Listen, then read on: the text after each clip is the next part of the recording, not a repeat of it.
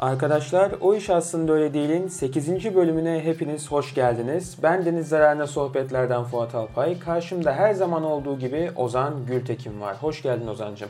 Hoş bulduk. Ben Ozan bu işi de bozarım. Of. Her hafta farklı bir maniyle e, giriş yapıyoruz. E, bu hafta sağlık problemlerimden dolayı benden kaynaklı bir gecikme oldu bir haftalık. Fakat e, hız kesmeden kaldığımız yerden devam ediyoruz. Arkadaşlar o iş aslında öyle değil.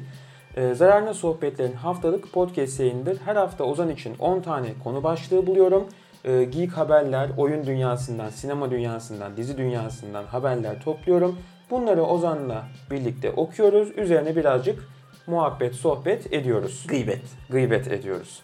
E, konu başlıklarıma geçmeden önce bu aralar Ozan'cım neler yapıyor diye merak ediyorum. İşte en son konuştuğumuzda film ekimine gidecektik. Hepsine gittim, aldım bütün filmleri. Kaç film oldu? Ya 10 tanesine gittim.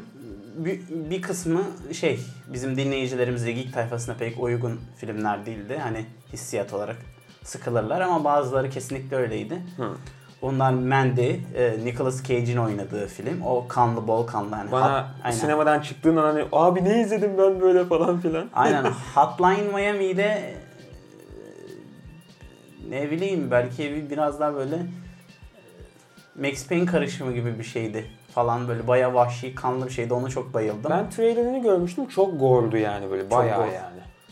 Ama yani sadece gore olması bir de çok kafa yakan şeyleri var yani. Onun dışında Onun dışında Diamantino'ya bayıldım. İşte bir futbolcuyla alakalı böyle garip bir filmdi.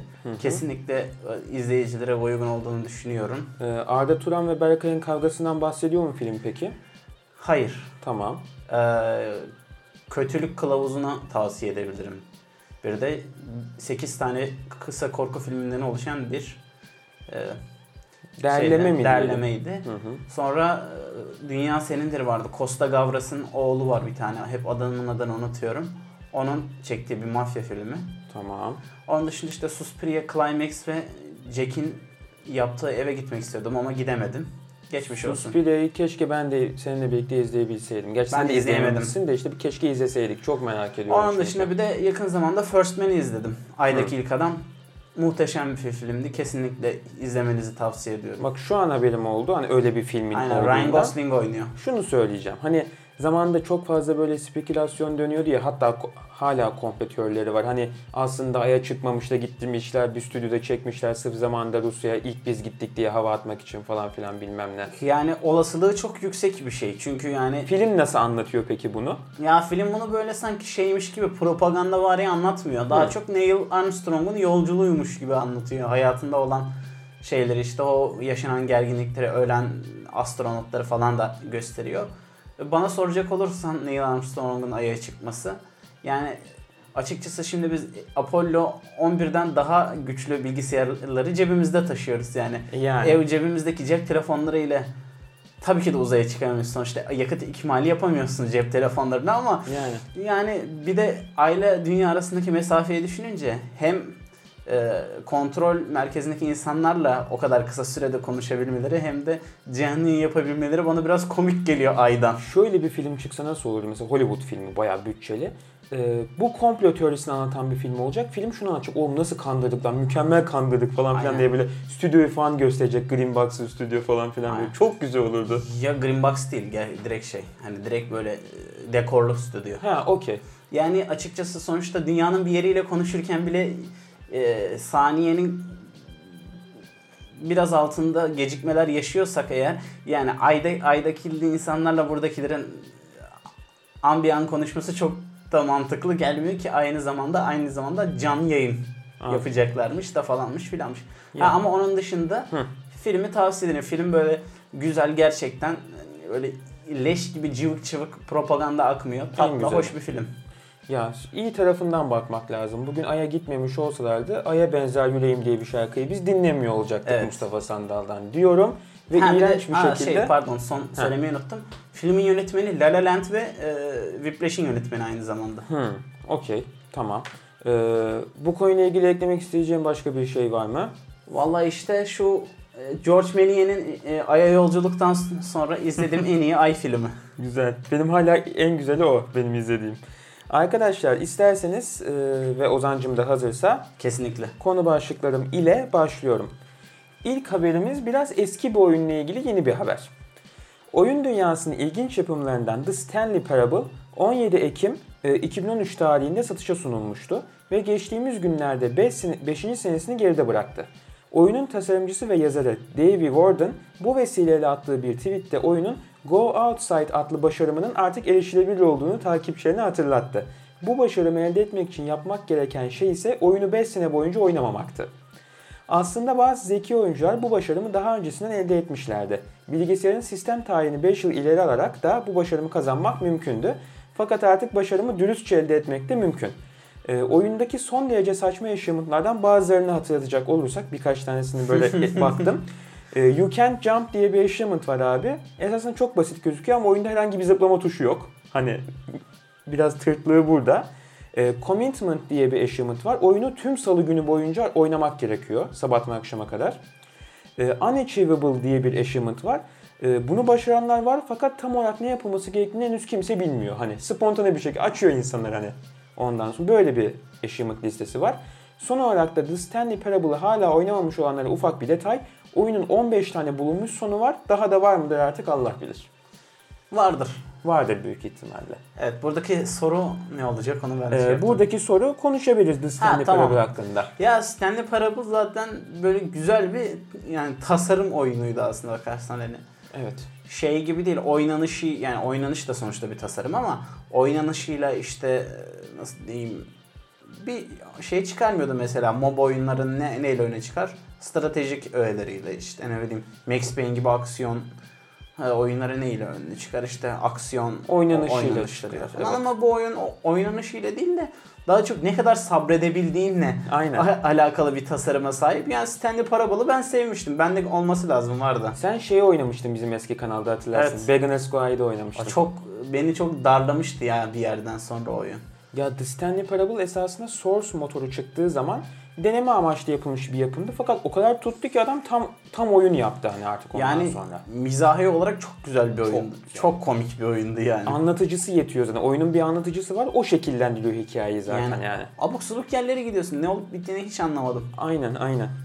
Ee, ilk haberimiz böyle bir şeydi. Artık Go Outside achievement'ını kasmak isteyenler dürüst bir şekilde yapabilirler. İkinci haberimiz. Battlefield, Battlefield 5'in hikaye modu ile ilgili bilgiler gelmeye devam ediyor. Oyunda farklı karakterlerin gözünden 2. Dünya Savaşı'nın farklı cephelerinde cereyan eden savaşlara katılacağız. Bu hikayelerden birinde de Nazilerin bakış açısından olaylara tanık olacağız. Serinin yönetmeni Daniel Berlin, e, Eurogamer'a verdiği röportajda şu ifadeleri kullandı. Karakterlerin seçimlerinin nelere mal olduğunu oyuncuların görmesini istiyoruz. Tanklara odaklanmış bir savaş hikayesi görevi yapmak istiyorduk. Doğal olarak da ikonik bir tank kullanmak istedik. İlk aklımıza gelen de Almanların meşhur Tiger savaş tankları oldu. Doğal olarak bu görev Alman bakış açısıyla gelecek demiş. Son Tiger adındaki bu görevin oldukça duygusal olacağı da belirtiliyor. Daniel Berlin sözlerine şöyle devam etmiş. Yaptığınız seçimleri inkar edebilirsiniz ama inkar etseniz bile sonuçlarına katlanmak zorundasınız. Savaştaki tüm eylemlerin belirli sonuçları vardır demiş. Bu sene rakibi Call of Duty Black Ops 4'ten farklı olarak bir hikaye modu bulunduran Battlefield 5 bakalım hayranlarını memnun edebilecek mi? Şöyle bir espriyle geleyim. Şimdi oyunda düşün bir binadasın. Farklı yapabildiğin seçmen şu. Vazoya dokunup düşürmek mi yoksa vazoya dokunup düşürmemek mi? Gerçekten sonucu etkili. Evin sahibi sana kızıyor bana benim vazomu niye kırdın diye falan. ya açık konuşmak gerekirse Call of Duty yani Battlefield hiç sevmem. Evet, Ama Call of Duty'den de çok daha e, iyi oldu aşikar. evet. Zaten Ama Call of Duty ile e, şey yine boy ölçüşemeyeceği bir konu var. Call of Duty fanları. Aynen öyle. Yani, Kesinlikle hani imkanı yok boy ölçüşemez. Ha, oyunun kalitesi olarak daha iyi. ya zaten Black Ops 4 çıktı. Şu an deli gibi satıyor. Deli gibi ya. Yani hikaye modu bile koymadı adamlar. Nasıl bu kadar çok satabiliyor bir Yani, oyun? Yani affedersin dışkılayıp e, onu dışkıladıklarını kod olarak kullanarak yaptıkları oyun satıyor işte yapabileceğim bir şey yok. Ya bu Tiger savaş tankları deyince aklıma geldi. Haberi hazırlarken de aklıma gelmişti. Call of Duty 1'de bu ilk Call of Duty oyununda bir tank görevi vardı. Hmm. Ee, Tiger tanklara karşı savaşıyorduk. Ne kadar zor bir görevdi arkadaş. Adamlar cidden tank ve teknik mühimmat konusunda bütün ülkelerden daha gelişmiş bir ülkeydi Almanya 2. Evet, Dünya evet, Savaşı esnasında. Bir şey fark ettin mi? Ne gibi? Call of Duty'nin ara oyunlarından hiç örnek vermiyorsun. Direkt Call of Duty 1'den örnek Abi veriyorsun. ne, çünkü ne yapayım yani? çünkü çünkü Öyle. Call of Duty 1 ve 2 serideki en iyi iki oyun yani. Diğer hiçbir oyun Call of Duty'deki hiçbir oyun o ikisiyle şey Bence yapamaz. gelmiş geçmiş en iyi Call of Duty oyunu hala 2'dir abi. Bunun üz- ikinin üstüne bence hiçbir oyun çıkamadı bence. Ama bir de fena değil yani. Bir Bir, de de, çok güzel. senin en iyi iki oyun, en iyi ikinci oyunu. 3 veya 4'ten çok daha iyi. Modern Warfare oynadıktan sonra millet aklına cereyan etti de Captain Price'ın atalarını ilk biz Call of Duty 1'de görüyoruz esasında o kaytan bıyıklı abiyi. İlk biz birinci oyunda görüyoruz da millet ya çok ben sonradan Captain fark etti yani. falan oynamadım ben. 1 2 tamam yeter. Geri 3 çöptü. 3 zaten bilgisayara çıkmadı. Evet. Onunla ilgili de bir anım var da sonra bahsedelim istersen. Ee, Ruslar bir oyun yapmıştı. Call of Duty 3 bilgisayar versiyonu diye. Gerçek değil, unofficial bir şey. Oyunun ilk bölümünden itibaren düşmana roket atarla falan saldırıyordu sana. O kadar zordu ki böyle. ilk bölüm bile geçemiyordun yani. Ee, bir şey daha söyleyeceğim yani artık kabak tadı verdi dünya, ikinci dünya savaşını kullanmak. Gerçekten kabak tadı verdi. Kesinlikle öyle. Yani birinci dünya savaşında neler neler var, ne cepheler var daha kullanılıyor. Ki geçen yani. sene Battlefield 1. Dünya Savaşı'nı yaptı işte Çanakkale cephesini bir bölümde oynattırdı millete falan. Evet ya da işte. mesela Libya cephesi olsun. Tabii ki. İşte Asya'daki cepheler olsun. Hindi, Hindistan var mıydı bilmiyorum da. Hı hı. Yani Birinci Dünya Savaşı'na daha ayrıntılı girebilirler. Çünkü yani Naziler, Naziler, Naziler, Naziler. Siz Nazileri öldüre öldüre Nazileri sevmeye başladı bu Amerikan milleti ya. Yemin ediyorum yani zenci rapçiler bile artık e, ikonografi olarak kullanıyor. Bir tane West Gun var adamın albüm serisi var Hitler Bir Helmes diye. Ya Ama yani işte işin komik tarafı sadece kafiye için yapılmış bir şey. Hitler Gucci giyen bir adam. Devam ediyorum. Ee, üçüncü haberimiz. Video oyun dünyasının en çok oynanan online multiplayerlarından Overwatch her geçen gün kitlesini büyütmeye devam ediyor. Son olarak Cadılar Bayramı etkinliğinde oyuna yeni içerikler getiren Blizzard, geçtiğimiz sene başlattığı meme kanseriyle mücadele kampanyasından ne kadar kazandığını açıkladı. Oyunun sevilen yardımcı karakteri Mercy'ye getirilen pembe kostümden elde edilen miktar 12.7 milyon dolar olarak açıklandı. Bu parayla dünya genelinde çeşitli kurumlar sayesinde 5 yeni klinik açıldığını belirten Blizzard, meme kanserinin araştırma kısmına da yardım edildiğini söyledi. Eğer bu haberi bilmeden oyunda pembe Mercy kostümünü satın aldıysanız bu yardımın içinde sizin de paranız bulunmakta. Dünya genelinde büyük bir sıkıntı olan meme kanseri hastalığına global olarak tanınmış markalar da yardım etmekte. Olumlu geri dönüşler alan bu kampanyaya oyuncuların katılımı fazlasıyla yüksek. Yani Overwatch genel olarak bakacak olursak işte o MOBA tayfası arasında en oynayabileceğim oyundu. Ben hani hepsini bir, bir şekilde oynadım hani. Hı hı. Yani daha bir e, kaliteli bir şey var Overwatch'un hani diğer o MOBA'lara göre kesinlikle E, ki şöyle bir şey var yani çok para kazanan şirketlerin sonuçta çok para kazandıkları için toplumu karşı bir sorumlulukları olmalı ve böyle şeyler yapmalı diye düşünüyorum. Ya bu haberi buraya Kesinlikle. Overwatch ne kadar güzel bir oyun diye söyleyeyim diye almadım. Yaptıkları şeyin ne kadar güzel olduğunu belirtmek için aldım mesela. İşte onu diyorum yani hani sonuçta oyunun kalitesi de sonuçta e, o oyunu yapan adamların kalitesini bir şekilde gösteriyor Doğru. diye düşünüyorum. Overwatch kaliteli bir oyun. Yaptıkları hareketler de kaliteli. Aynen. Keşke bütün büyük şirketler böyle topluma, insanlara da hani aldıklarını bir kısmını insanlara verseler. Sonuçta onların da işte ödeme yapmaları gereken çalışanları falan var ama Tabii ki. Ya 12.7 milyon dolar çok İyi. ciddi bir rakam ve sıfırdan 5 tane klinik açmaları çok başarılı bir hareket. Yani çok takdir edilesi bir hareket. işte ama dünyanın nerelerinde açtılar o da önemli biraz bence. E, Doğru tabii ki. Büyük ihtimalle en az 3-4 tanesi Amerika'dadır diye düşünüyorum. Ya da Avrupa ülkeleri yani Ya da Afrika'da da olabilir. Ya da- bilmiyorum. bilmiyorum. Onu araştırmadım açıkçası. Fakat Ama tebrik yine ediyoruz. de güzel yani sonuçta toplumdan aldıklarını topluma vermeleri güzel bir şey. Ben e, takdir ediyorum. Oyunları da güzel. Yaptıkları işler de güzel. Blizzard'a da sevgilerimi yolluyorum. Bu bana şeyi hatırlattı işte. Humble Bundle'dan alışveriş yaptığımız Hı hı. senelerde gönderdiğimiz paranın ne kadarlık bir kısmının bağış kurumlarına gittiğini kendimiz ayarlıyorduk ya. Onu getirdi benim aklıma. Aynen aynen. Devam ediyorum. Ee, Discord'un Discord'un oyun satışı işine girme niyetinde olduğu uzun zamandır biliniyordu. Nitekim bu yönde atılan adımlardan ilki Ağustos ayında deneme sürecine başlayan dijital satış mağazasıydı.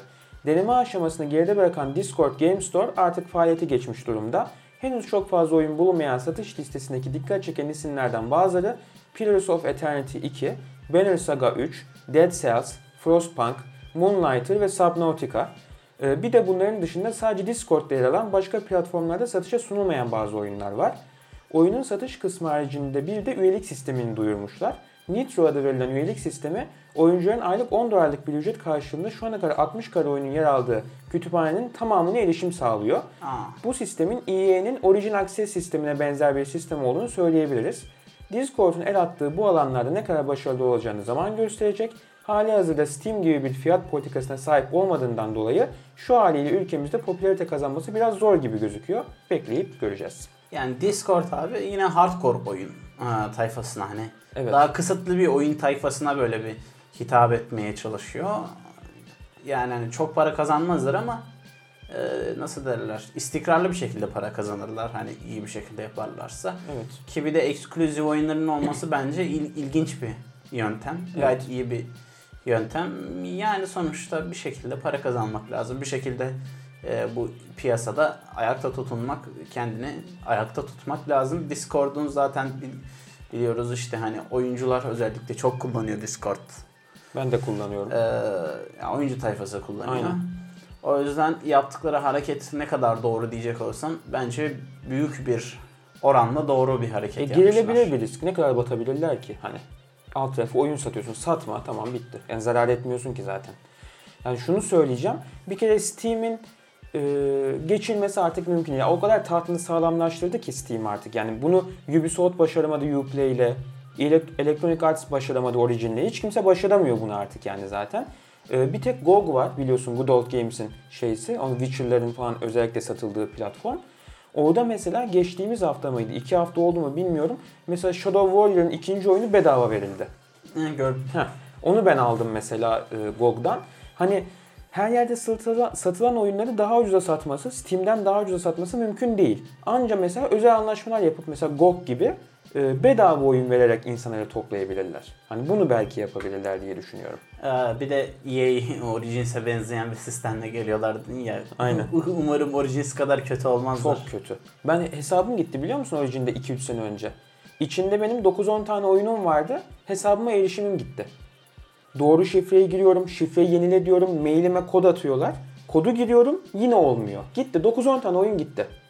Bak ben bunu Uplay'de bile görmedim. Düşün, Uplay de çok tırt bir sistem. Uplay'de bile hiç sorun yaşamadım ben şimdiye kadar. Yani Uplay abi bir hayvan olsaydı büyük ihtimalle kaplumbağa olurdu. Aynen, çok yavaş ilerliyor ama ilerliyor. İlerliyor ama. İlerliyor.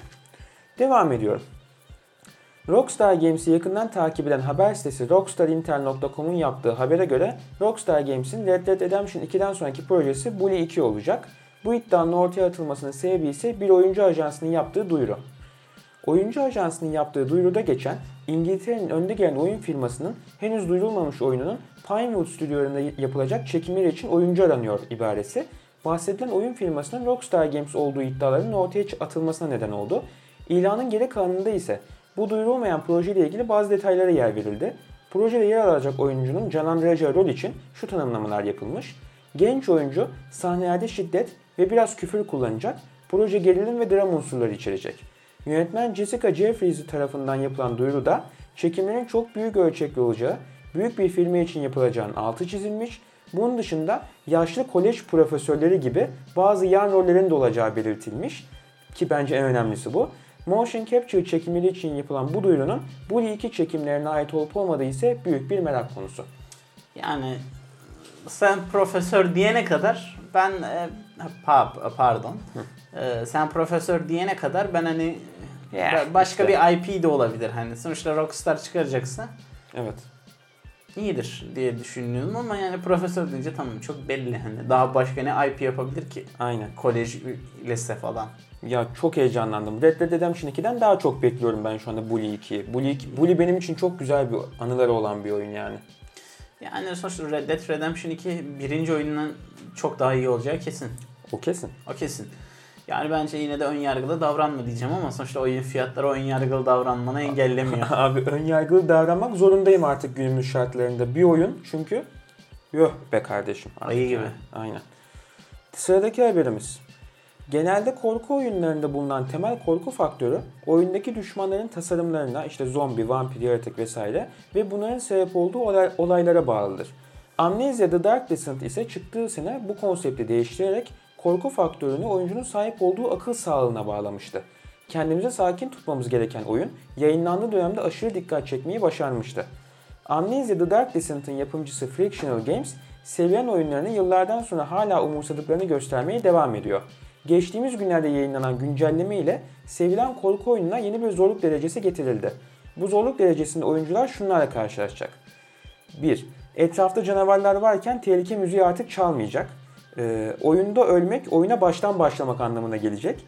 Sağlığın düşmesi direkt ölümle sonuçlanacak. Yardım edici araçlar normal oyuna nazaran oldukça azalacak. Otomatik kaydetme özelliği tamamen kalkacak ve manuel kaydetmek için 4 adet Tinderbox gerekecek. Yapılan yenilikler ile yapımın ne derece zorlaştığı ortada. Özellikle sağlam bir korku arayan oyuncuların Amnesia The Dark Descent'a geri gelmesi bekleniyor. Yani o akıl sağlığı diyecek olursan amnezya ile alakalı akıl sağlığını benim bildiğim bir GameCube oyunu da yapıyordu. Hani mesela işte oyunun falan save'lerini siliyordu akıl Yok, sağlığı yok, tabii yani. ki var öyle Eternal- şeyler. Ama hani bu işin e, bence en hani en tepe noktası Eternal Darkness'ta Evet. akıl sağlığı olarak. Ya Amnesia güzel bir oyun. Sonuçta YouTube'da bazı hıyar YouTuber'ların Evet. e, yükselmesini sağladı. PewDiePie gibi Aynen ve öyle. PewDiePie klonları gibi. Ya açıkçası oyun çok da ilk korkutucu bir oyun değildi. Bana soracak olsam ben Outlast'ta daha çok korkmuştum. Vallahi ben Outlast'ı bitirdim Amnesia'yı bitiremedim. Korkudan bitiremedim açık söyleyeyim. Ee, yani tamam hani Amnesia güzel bir oyundu. Yalan Hı hı. yok. En bağımsız bir oyun için çok çok iyiydi. Ama tekrar tekrar dönüp oynanır mı? Çok kısıtlı bir e, şey oynanır. Zaten aslında karşısına olması gereken zorluk seviyesi o dedikleri zorluk seviyesiydi. Çünkü yani eğer düşman sana geldiğinde mü- müzik yükselecek, artacaksa yani şey kaldı ki o korkutma. Korkutmaktan çok şey yapıyor. Seni telkin ediyor, hazırlıyor seni o korkuya ama öyle olunca korkutmaz. Ya burada ilgi çekici nokta hani adamlar bu oyunu yaptıktan sonra Amnesia'nın ikinci oyunu yaptı, sonra Soma diye bir oyun yaptı, bir şeyler yaptı. Kaç sene geçti adamlar şimdi ilk oyuna güncelleme falan yapıyor yani. Burada hani takdir edilmesi gereken nokta bu. Adamlar bir IP yarattı ve destekliyor sonuna kadar yani. Yani güncelliyorlar. Evet. Aynen. Soma güzeldi yani fena değildi Evet. Soma. Ya ki Frictional Games'te iyi. şeylerden de biliyorsunuz arkadaşlar. Bu adamlar işe Amnesia ile başlamadılar. Daha önceden Con- Condemned miydi? Condemned mi? Condemned Onların serilerinin büyük ihtimalle e, ya yan yapımcılardan birisi ya da ana yapımcıydı. Tam hatırlamıyorum fakat çok emekleri olan bir firma yani. Ya Amnesia bana Penumbra'yı hatırlatıyor biraz. Doğru lan Alakası var. Penumbra galiba ya. Condemned değil değil mi? Condemned'i başka bir isim yapmıştık. Penumbra ya okey. Penumbra değil mi? Penumbra da çok gerilimli oyundu be. Penumbra daha iyi Amnesia'dan bence. Doğru. Devam ediyorum. Evet. Sinema sektörünün zamanla en büyük şirketi haline gelen Disney, internetin en büyük film ve dizi platformu olan Netflix'te yeni bir anlaşma imzaladı. Yeni çıkmış olan Disney filmlerini Netflix'e getirecek olan yetkililer bu sayede daha fazla kullanıcıyı çekmek istiyor. Infinity War, Solo A Star Wars Story, Ant-Man and the Wasp gibi son dönemin hit haline gelmiş Marvel filmlerini Netflix'e getirmek isteyen yetkililer, önümüzdeki dönemlerde bu filmleri Netflix kütüphanesine ekleyecek. Hali hazırda Netflix'e gelmiş olan bazı Disney filmleri şu şekilde.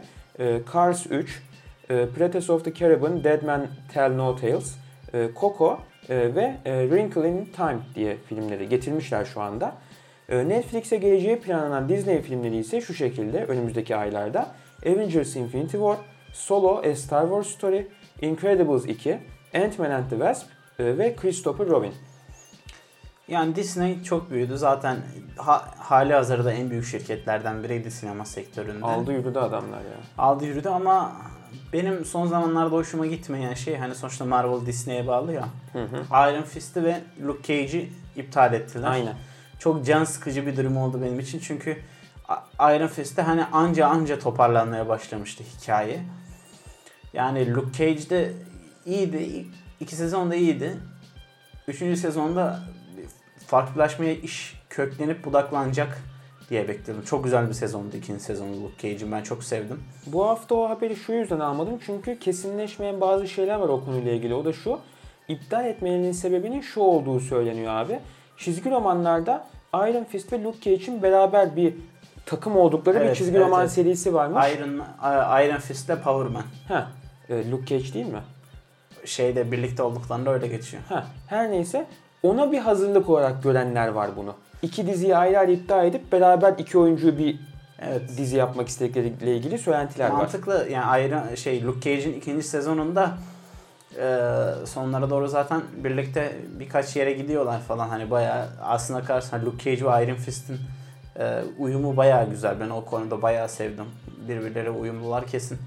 Bir şeyler yapacaklar Bir de diye. şey diyeceğim. Hani Ben de hani benim de aklıma geldi o ama iptal mi iptal dediklerine göre ben biraz Ben şeyi biraz şaşırdım. Şimdi zaten Daredevil ve Punisher'ı iptal edemezler. Bu biraz sıkar. Yemez. Hayvan gibi izleniyor. Jessica Jones'u Jessica Jones'u daha mı çok izlendi ki diğer ikisinden o iptal edilenlerden? Niye Jessica Jones'u da iptal etmediler ki? Hiçbir fikrim yok ama Jessica Jones'un ikinci sezonu çıkacak mı o da belli değil. Anladım. Enteresan. Peki Daredevil çıktı mı 3? Çıktı ben şu an izliyorum. Hadi ya. Sana var ya inanılmaz sahneler var. Of. Bir tane hapishane sahnesi var. Hapishanede dört dönüyorlar böyle hapishanenin koridorlarında. Ben biraz şeyden yıldım. Frag son çıkan fragmanda şunu gösterdiler. Hani fake bir Daredevil var.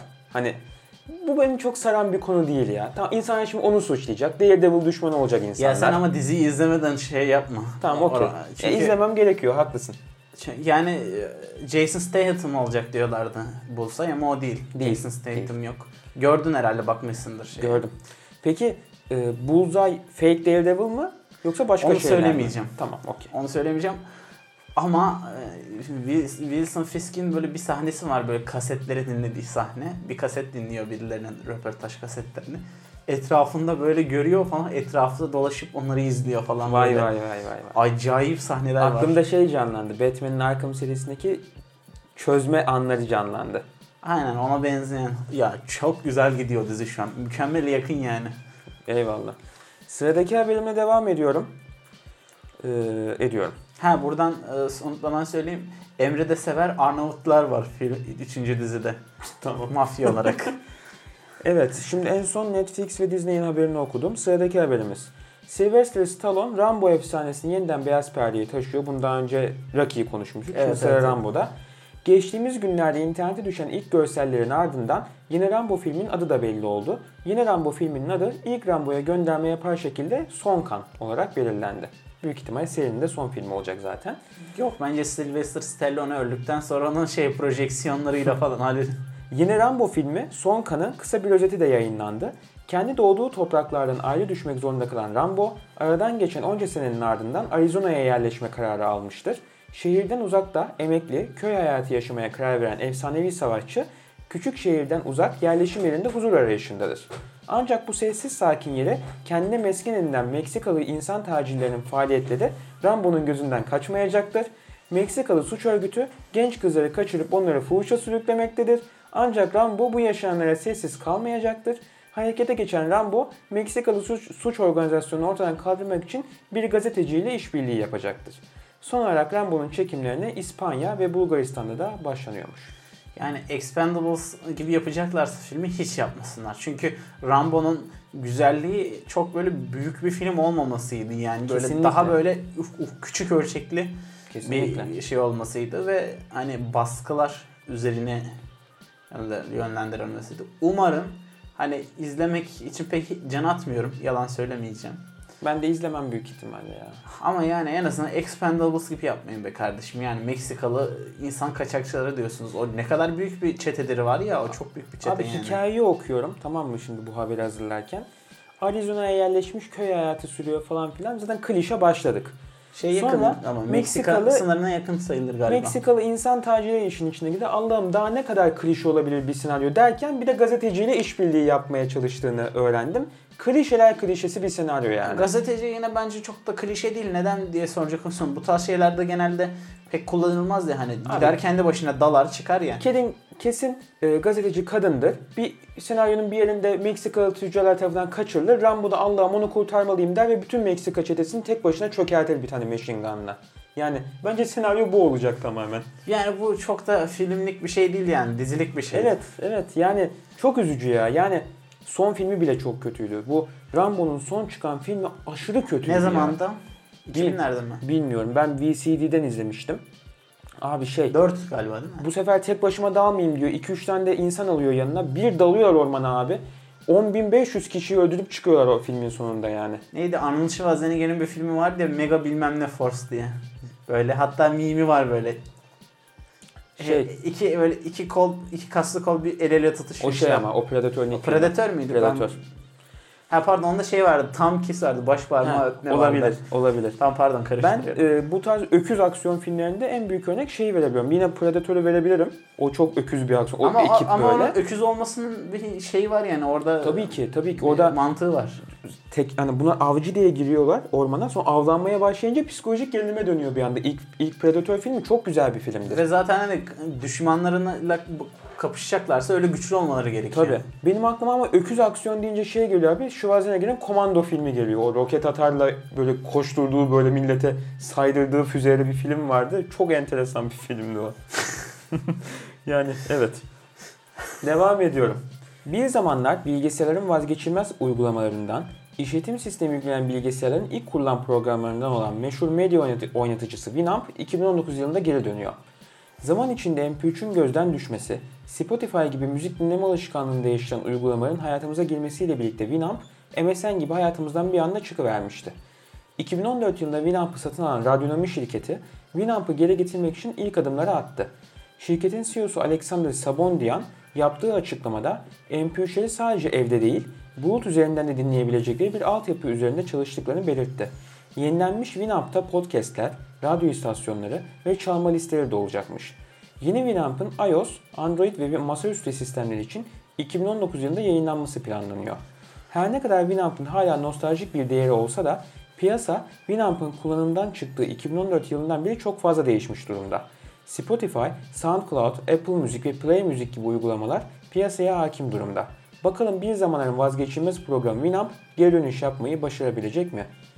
Buyurun. Ya açıkçası stream, streaming servis olmayacağı için e, bir yandan şey gibi hani avantajlı gibi çünkü farklı bir yönden bakıyor olmaları avantajlı gibi. Çünkü hani senin cloud'una yükleyeceğin şeyleri dinleyebileceğin. Evet. Yani bir de mesela Winamp'ı diğerlerinden ayıran şey Winamp'ın içerisinde equalizer olmasıydı. Evet. Kesinlikle. Ee, yani listelere ulaşmak şey kadar, media player kadar kolay değildi. Değildi. Ee, Çok Ama- öküz bir arayüzü vardı Çok hatırlıyorum. öküz bir arayüzü vardı ama arayüzündeki avantajları tutup kullanıp e, ekstra onu düzeltirlerse bence muhteşem olacağını düşünüyorum Winamp'ın. Eğer düzgün bir şekilde yaparlarsa ben kullanırım. En azından haberde de değinildiği gibi çok fazla nostaljik değeri var. Hani Winamp çok e, herkesin bildiği bir uygulama. Hani pazar payı küçük de olsa olacaktır diye ümit ediyorum. Yani nostaljiden vururlarsa vururlar ama sonuçta ben mesela pek nostaljici bir insan değilim. İşlevsizse bir şey iyi değilse kullanmam. Ya bir de Spotify çok aldı yürüdü. Artık yani şu saatten sonra ne yaparsan yap, aa Spotify'a benzetmeye çalışmışlar diyecekler insanlar. çünkü. Alakası bile yok ama tabii işte. İşte. Ama yapacak da bir şey yok. Hani çünkü şu anda herkes, herkes Spotify kullanıyor artık. Ya ben premium kullanmıyorum. Ben de Kullanmam kullanmıyorum. Kullanmıyorum da her de şarkı başında artık reklam dinlemekten ciğerim soldu yani. Bir de o meşhur şarkıyla birlikte. Na na na na. Değil mi? İğrenç ya. Devam ediyorum. Ocak ayında YouTube üzerinde yayınladığı vlog nedeniyle tepkilere maruz kalan dünyanın en çok kazanan YouTuberlarından biri olan Logan Paul'un da nihayet filmi geliyor. Burada ufak bir alkış efekti yapıyoruz ağzımızla. Şak da şak şak şak şak şak. Olayı hatırlayacak olursak Japonya'ya gittiği sırada gerçekleştirdiği vlogda intihar etmiş birinin görüntüleri vardı. Japonya'da intihar ormanı isimli ormanda dolaşırken kendisini asan bir kişinin videolarını çekip bunu YouTube üzerinden yayınlamıştı ve bir sürü kişinin tepkisini çekmişti. YouTube'da bu olayın üzerine Logan Paul ile olan anlaşmanı iptal edip YouTube Red projelerini rafa kaldırmıştı. Şimdi ise Logan Paul kendi Twitter hesabı üzerinden The Thinning New World Order isimli filminin fragmanını paylaştı. YouTube üzerinden yayınlayacağı bu film premium abonelere açık olacak. Yani izlemek istiyorsak para vermek zorundayız. Daha öncelerden de PewDiePie'in Nazi destekçisi olduğu şeklinde dedikodular çıkmış ve YouTube PewDiePie'in dizisini iptal etmişti. Buyursunlar. Bu Paul kardeşler YouTube'un bayağı uzun süredir kullanıyorlar yani. Evet. 11 seneye yakın falan YouTube'da bu adamlar. Yani şey Logan Paul'un yaptığı bu geri zekalılık, o Japonya'da yaptığı geri zekalılık ve ne kadar haysiyetsiz bir adam olduğunu yani öne çıkarmış bu hareket. Yoksa zaten ondan önce de bir sürü Kanada bir sürü olayı var. Bu adamlar böyle e, işte YouTube'un çocuk versiyonu var ya şey işte telefonlara Hı hı. aplikasyon kullanabilmek için. İşte bunlar böyle Ee, sadece oralara girmek için böyle adların arasındaki boşluğu silip falan böyle çocuklarla video çekiyorlar. Onların üzerinden şey yapıyorlar falan.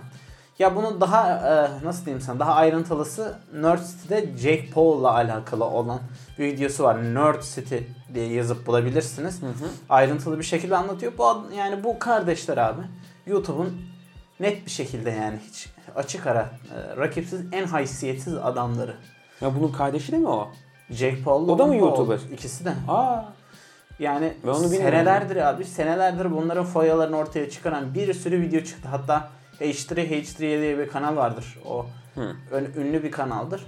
Onların hangi kardeş olduğunu hatırlamıyorum ama bir tanesinin videosunu yap, yapmış işte şeyi inceliyor işte bunlardan biri aha e, renk körlüğü vardı bende işte bu gözlüğü takınca renk körlüğüm gitti falan filan diye video gösteriyor ondan sonra bir de başka bir videosundan bir parça koymuş bunlar böyle kameradaki aha şu renk yaptım kameranın rengini aha bu renk yaptım diye falan gösteriyor böyle e, Beyin israfı. Evet evet yani tam bir hani reklam videolarının %80'i re- reklam. Kendi ya- yaptıkları tırt tırt tişörtlerin reklamları. Çocuklara kullanmaktan ya da hassas konuları kullanmaktan çekinmiyorlar, utanmıyorlar yani reklam yapmak için. Buradan da şöyle bir şey söyleyeyim. Türkiye'deki YouTuber'lardan o haysiyetsizlerden e, fotoğraf e, şey video çekilen kim varsa onların da Allah belasını versin diyorum. Aynen öyle. Yani e, hani onları toplasan Jake Paul ve şeyden çok daha haysiyetli adamlardır sözde.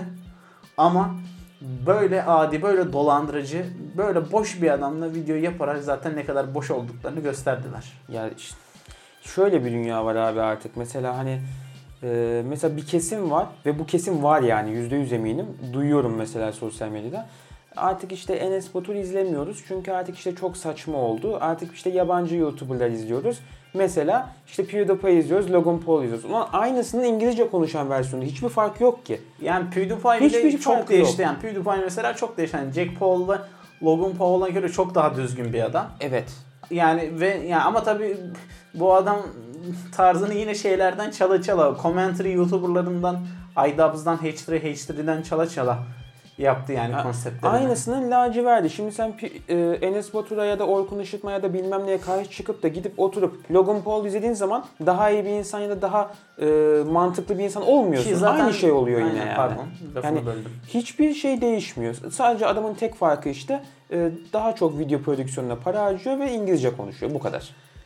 Ya Orkun Işıtma da biliyoruz yani şimdi e, ab- yani abone hilesi kasarak bot kasarak bir yere geldiğini yani. Evet. Yani kendisi de özür dilemişti diye hatırlıyorum bir videoda galiba. Hiç hatırlamıyorum. Umurumda da değil. Yani, ne Yani- yaparlarsa yapsınlar artık bu saatten sonra. E, Yani zaten abi 7-8 milyon kişi niye abone olsun yani? Onların büyük bir kısmı şey değil. ya bu- gerçek değil yani. ne yaparlarsa yapsınlar onları bir zirveye çıkarıp böyle Allahu Ekber dağlarına çıkarıp da indirmeyen yine biziz. Bizim YouTuber'ımız yine gidiyor Logan Paul'un yanına be- Aynen öyle. beraber video Aynen çekmeye öyle. çalışıyor, Yani- bir şey yapıyor. Yani İnsana biraz bir hani ortam. tamam ne kadar po- popüler pop, popüler bir insan olsan da en azından insanda biraz haysiyet olur yani. aynen. Yani YouTube'da e, yok o işte e, intihar videosu yayınlandıktan sonra işte YouTube Red projesi varmış iptal etmiş. E şimdi yine adam yapıyor dizisini. Evet. Hani bu olayın unutulması için bir sene yeterli bir süre mi? Adam YouTube'da e, intihar videosu yayınladı lan. Ölmüş bir adamın görüntüsünü koydu YouTube'a. Daha ne kadar ileri gidebilirsin? Ve bunu hani başlığa da böyle büyük büyük yazarak, açıklamalara büyük büyük yazarak reklam olarak birinin ölümünü reklam olarak kullandı yani. E, bi- bizdeki bazı haysiyetsizler de var. Logan Paul videosunu kullanma, silmeden önce indirmişler.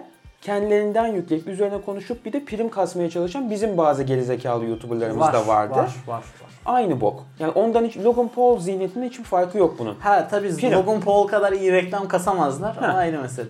Yani işte yüklüyor YouTube'a. O da siliniyor tabii YouTube tarafından ama o zamana kadar kaç abone kazansam kar gözüyle bakıp bir sürü kişi, yüzlerce, binlerce kanal Aynen yine aynı öyle. videoyu koydu bizden. Aynen öyle. Rezillik. Ya sadece bizden de dünyanın her yerinde. Evet. Neyse abi canımız sıkılmasın. Devam ediyorum abi. Bugünkü son haberimiz. Normalde 10 haber yapıyorduk fakat bugün e, bu haberi silmek istemedim. Evet. Son olarak bunu da okuyacağım. Biraz üzerine konuşuruz. Avengers 4'te yer alacak yeni karakterler bir oyuncak firmasının yayınladığı katalog sayesinde sızdı. İlk olarak Avengers 4'te yer alacak olan zırhlardan iki tanesi sızmıştı. Bu sızan zırhlardan biri Thor'un, diğeri ise Rocket Raccoon'un kuantum evreninde giyeceği zırhlardı. Daha sonrasında ise düşük çözünürlükte yeni bir resim interneti sızdı. Sızan resimlerde kuantum zırhını giyen Kaptan Amerika ve Kaptan Marvel gözüküyor. Bunların dışında en çok dikkat çeken şey ise Thanos ve onun yanında yer alan iki yeni düşman. Şu an için bu karakterin adı sanı yok. Hatta resimde Thanos dışındaki diğer iki karakteri tam olarak seçemiyoruz. Ama bunlardan birisinin Thanos'un kardeşi olan Star Fox olabileceği düşünülüyor. Bunların dışında resimde gözümüze takılan bir diğer detay ise Iron Man'in yanında yer alan mor renkli zırh. Bu zırhın içerisine Pepper Potts'un yer aldığı düşünülse de diğer bir teori zırhın içinde Nebula'nın yer alacağı yönünde.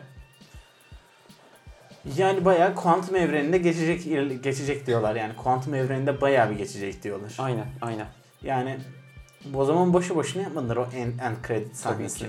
Ve şöyle bir şey var. Disney artık o kadar büyüdü ki şimdi adamlar film dışında dizi yapıyor, televizyon projesi yapıyor, oyuncak yapıyor, kitap çıkartıyor, çizgi roman çıkartıyor.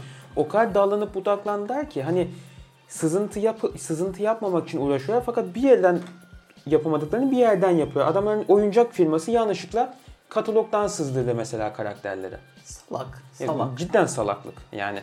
Yani hani ma- akıl mı mantık mantık mı yok akıl mı yok anlamadım. Niye kataloğa koyuyorsun onları? Çok Ya da bilerek mi yapıyorlar hani? belki de. Hype, hype'lamak için bilerek mi yapıyorlar acaba? Bir de Belki onu de. da düşünmek lazım. Bak daha fragman çıkmadı. Şimdi ama birkaç kişinin fragmanı izlediğiyle ilgili Reddit'te haberler paylaşıldı. Onu önümüzdeki hafta haberlere koyacağım.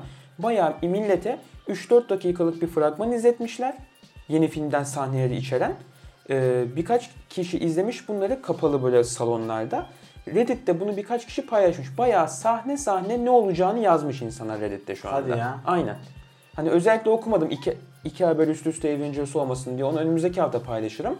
Fakat hani çok güzel bir film bizi bekliyor diyebilirim. Eğer paylaşılan sahneler doğruysa. Hadi ya. Aa. Yani zaten ben kötü bir şey bundan sonra yapmaya götüremez bunların artık yani. Aynen. Ki e, yani ben Marvel'da kimleri izlemek isterdim diye soracak olursan. Hı hı. Moonlight'ı çıkaracaklar diye konuşuluyordu zaten Bakalım. dizisi. Space Knight Room'un filmini iz- izlemek isterdim. Çok izlemek isterdim. Moonlight'ı sen Moonlight mıydı neydi? Moonlight. Moonlight'ı senin dediğin gibi dizi yaparlarsa abi Muhteşem olur. çok potansiyeli var. çok Cidden çok fazla potansiyeli Mesela var. Space Knight Rome olabilir. Space Knight Rome çünkü film olabilir ama. Hı hı. Yani o- ama pek Avengers'la bağlantısı çok yok. X-Men'le bağlantısı var da. Şimdi Yani bak e, bu filmde Long Shot. Long Shot'ı izlemek isterim. e, Star Fox gelirse bu filmde Thanos'un kardeşi normalde iyi bir karakter. Evet. Büyük ihtimalle e, Thanos'un destekçisi olarak gelecek. Şu anda karar değiştirip Avengers tarafına katılacak gibi bir senaryo olabilir. Ya da 3 taraf olabilir bu işin içinde. Hı hı. Star Fox bunu durdurmak için gelir direkt. Belki de. E, Avengers'larla Avengers'la Evet. işte kapışırlar. Hı hı. Türkçe kelimesini bulamadım. İngilizcesini de söylemek istemedim. Kestane patlatan bizi patlatmasın diye. Ee, anlayan anladı.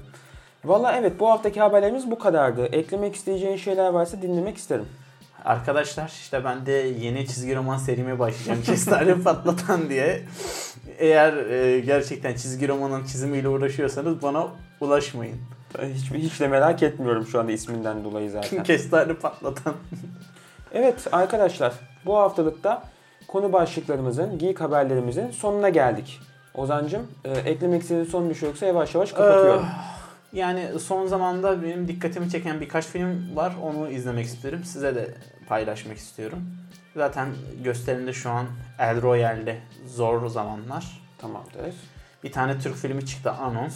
Ee, darbe döneminde geçiyor film. Trailerına baktım fena Çok gözükmüyor. çok seviliyor. Hı hı. Bir de yakın zamanda gösterimden çıktı galiba. Şey hmm,